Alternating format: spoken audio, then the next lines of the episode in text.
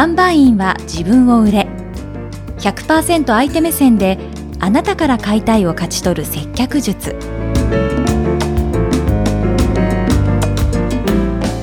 こんにちはフリーアナウンサーの高山ゆかりです。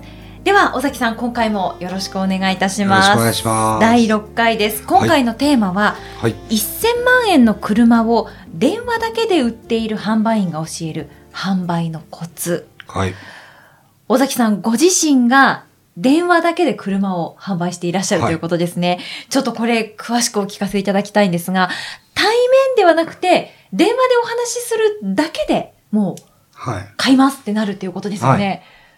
そこれれは、はい。あの、さすがに、新規で、こう、例えばネットとかで、あの、ホームページとか、まあそういう媒、広告媒体を見てかかってきた人に、いきなり電話だけで売ってるわけではなくて、はい。それはさすがに、どんな営業マンでも難しいとは思うんですけど、そこの電話で売る、電話だけでうん。売れるまでの構築の仕方っていうか、ほなんか、それがもうちょっとお話できたらいいなっていうか、まあ、それで、例えば、うん、僕のお客さんで、まあ、10年近いお付き合いがある方がいて、はい。その方は、まあ、そこそこお金を稼いでいらっしゃる方なんで、まあ、ちょっと一般の普通のサラリーマンの方とはちょっと違うんですけど、半年に一回必ずうちで車を買っていただいているお客様なんですね。う。半年に一回。はい。うん。結構で頻度高い。うんそうですね。気がしますはいでその方は、もう、今日お金入れとくから、適当になんか買っといてみたいな感じなんですよ、いつも。ほう。でし信頼関係が。うんうんで、まあそのお客さんってそこまでなるのに、結構な時間をかかってるんですけど、最初そんなんじゃなかったです、もちろん。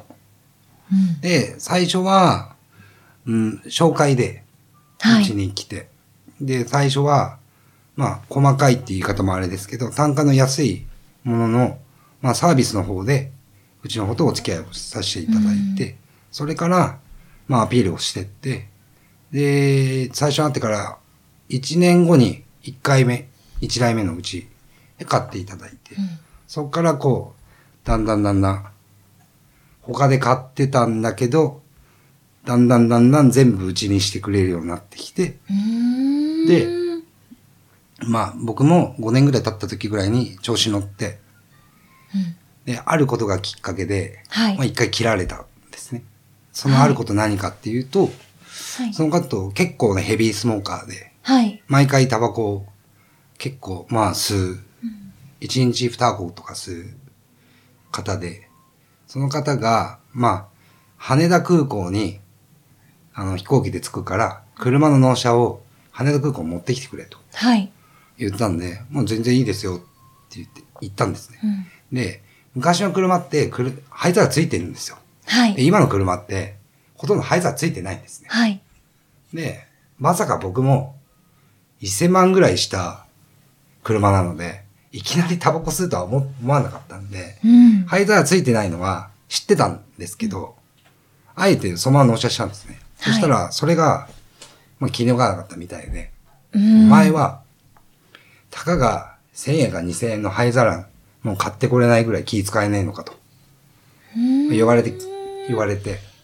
で、まあその日は、まあ普通に、まああの、わ納車して終わったんですけど、次の日に謝ろうと思ってお電話したんですけど、まあ、電話出ないと。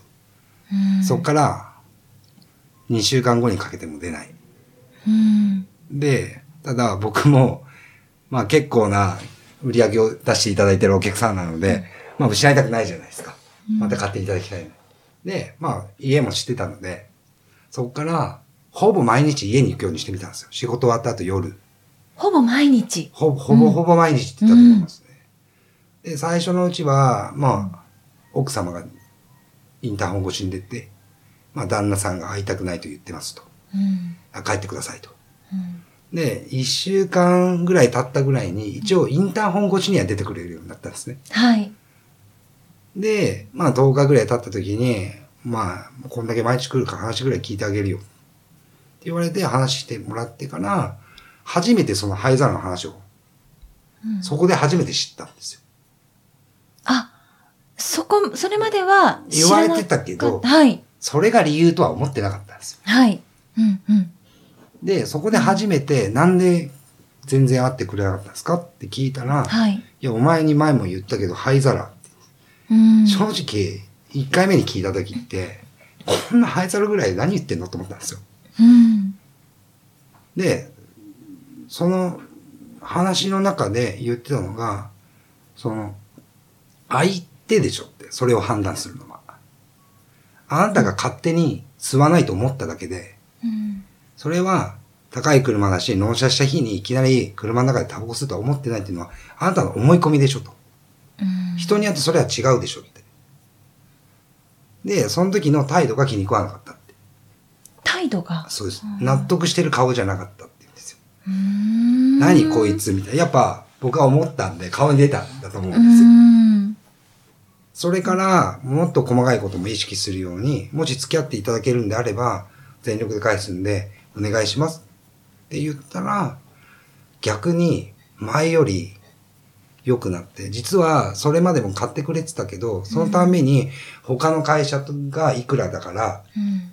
俺の尾崎のところだったら安くなるの？みたいな感じから、次そのクレームがあった次の車ぐらいから、いきなりなくなったんですよ、そういうのが。安くしそうしてっていうのが。で、任せるって。で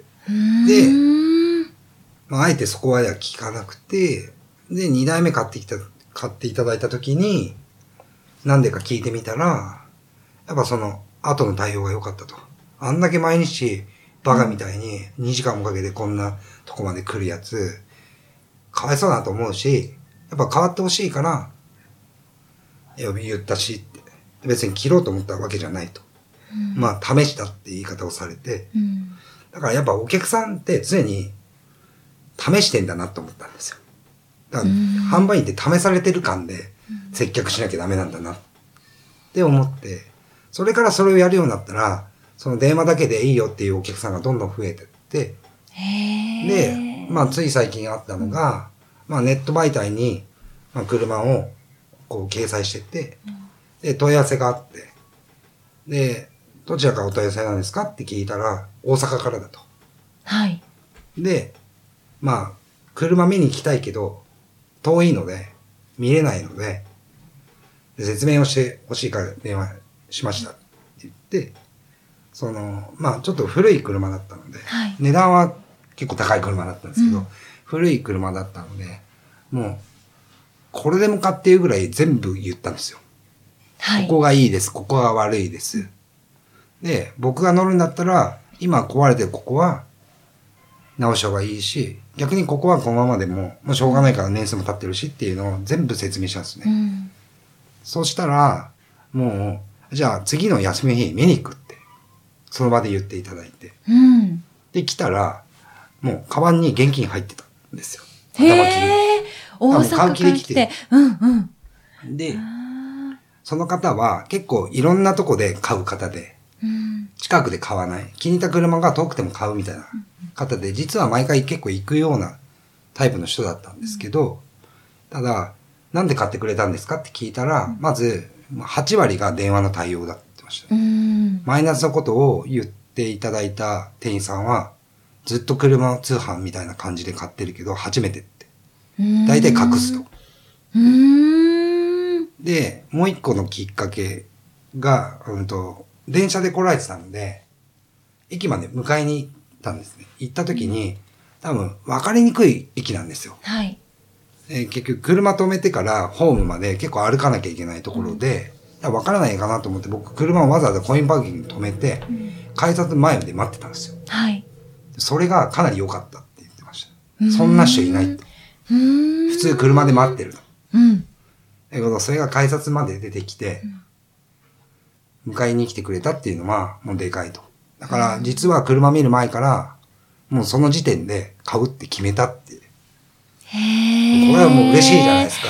まさに人で選ばれているっていうことですよね。これが電話だけで1000万の車かどうかはわからないですけど、でも、それって、結局、多分そのクレームを入れていただいた、先ほどお話ししたお客様がなければ、多分その商談のやり方はしてなかったので、うんもしかしたら売れてなかったかもしれないとう思うんですよ。ん。だから、結局、お客さん目線にどれだけなれるかだと思うんですよ。うん気持ちが伝われば、多少値段が高かったり、例えば中古のものであれば傷が多かったりとかしてても、結局問い合わせをしてる時点で、まあ買ってもいいかなっていう気持ちが半分はあって問い合わせをしてると思うので、その店に良さそうな店があったっていう時点で買う気持ちがゼロだったら行かないわけじゃないですか。うん。だからやっぱ売れないのは逆に営業マンとか販売員のせいかなっていう逆を返せば。うん。だから今日のテーマにもなっている1000万円の車を電話だけで売るっていうのは、いきなりではなくて、やっぱりこれも時間をかけてこう信頼関係を築いたりとか、お客さんにこう、これでもかというか丁寧に説明をしたりとかっていう、気づいていた関係でそれができるようになるということですよね。うん。が僕前にこう、うん、お金の稼ぐ価値のある人間になりなさいっていう、まあ、全然知らない、たまたま飲み屋が一緒だった時に、いきなり呼ばれて、変なおじいちゃんに言われたんですよ。はい。で、その時全くわかんなかったですけど、今言ってる意味がよくわかりますね。稼ぐ価値のある人間になる。そうです。22、3歳ぐらいの時にそれ言われてう、ーん。このじじいは何言ってんだろうと思ってたんですよ。他人なのにいきなり呼びつけて、何こういうの、この人と思ってたんですよ。でもよっぽどなんかあったんだと思うんですよね。そこまでして言う。だから、その時は分からなかったんだけど、今思えば、まあ、そういう意味なのかなと思うんですよね。この人だったら電話だけでも1000万の車、だから1000万払ってもいいって思っていただいたから、うん。電話代で買うわけじゃないですか。うん。信頼してたり、信頼してるっていうよりも信頼できるって思っていただいてるっていうのはでかいと思いますね。だから僕、やっぱり、ここまで来られたのも、み、皆さんのおかげでそういうふうに言っていただいてる、気にかけていただいてる方がいるっていう、やっぱり人って大事だなっていううんところに行き着く。結局1000万の車をネットで買う人は多分いないと思うんですよ。相当うん。もう年収ね、何千億っていうか稼いでる人はいるかもしれないですけど、うん。やっぱそこまでの構築する関係にするまでの過程が大事というか、うん。だからその、22、3歳の時に聞いた稼ぐ価値のある人間になるっていうのは、そういう、なんでしょう。信頼される人になるとか、うんなんかこの人から買いたいって思われる人になるっていうことですよね、きっとこの言葉こそが。うーん。いや、今日もとてもためになるお話お聞きできました。ありがとうございました。ございません。ありがとうございました。